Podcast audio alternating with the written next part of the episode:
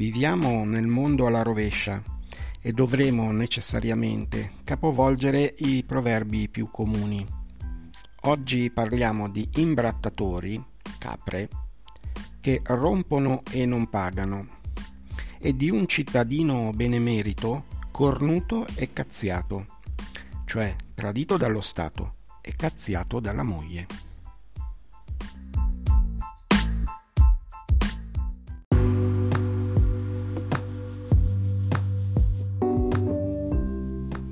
Io sono Luigi Caruso e questo è un episodio di Carusello del mondo alla rovescia.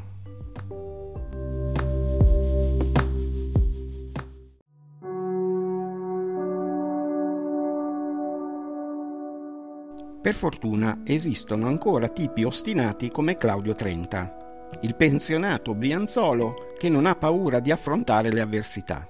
Nel suo piccolo paese una buca insidiosa si ergeva in mezzo ad un innocente passaggio pedonale, tormentando i sogni tranquilli di Claudio. Deciso a porre fine a tanto pericolo, scrive una lettera commovente ai tecnici del comune di Barlassina sperando in una soluzione. Ma cosa ottiene in cambio? Nulla. Zero risposte. Mesi trascorrono senza segnali di vita dalle autorità, mentre la sua frustrazione cresceva. Ma Claudio non si scoraggia facilmente.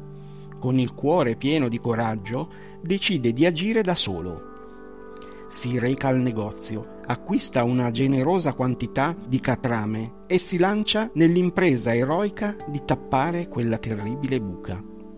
Un gesto audace e temerario che gli fa sentire un senso di trionfo interiore. Ma come in un twist surreale lo Stato si sveglia. Si scaglia su di lui come un fulmine a ciel sereno una multa da 882 euro per violazione del codice della strada compare magicamente davanti ai suoi occhi sbigottiti. Ma non è finita qui. La moglie, in tutta la sua saggezza, lo rimprovera con una classica ramanzina all'italiana. Impara a farti gli affari tuoi. È davvero incredibile come la burocrazia dorma e si scateni all'improvviso quando qualcuno osa alzare la voce o agire dove la stessa ha fallito. Gli impiegati sonnacchiosi, che ignorano le suppliche accorate dei cittadini, si trasformano in famelici cacciatori di eretici appena qualcuno si permette di rompere l'equilibrio, turbando l'ordine naturale delle cose che in Italia sembra essere l'inazione stessa ma nemmeno la multa può placare la fame insaziabile dell'amministrazione pubblica.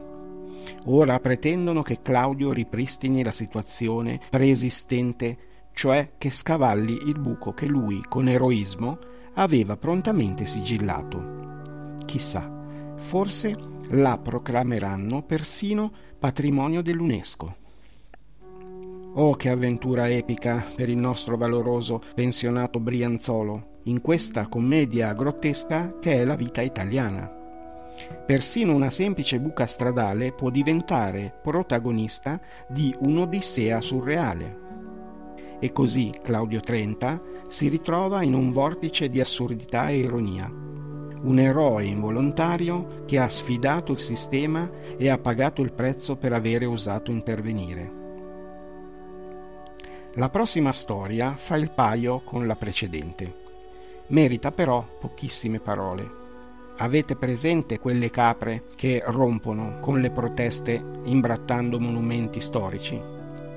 Uno di loro, di fronte alle autorità, si è difeso dicendo che ha usato vernice nera all'acqua lavabile.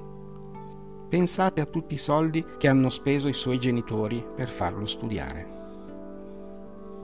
Ebbene, non ricordo chi diceva son ragazzi, non pagheranno 300.000 euro di danni e non pagheranno. Per cui chi rompe non paga e cornuto e cazziato sono i nuovi proverbi del mondo al contrario.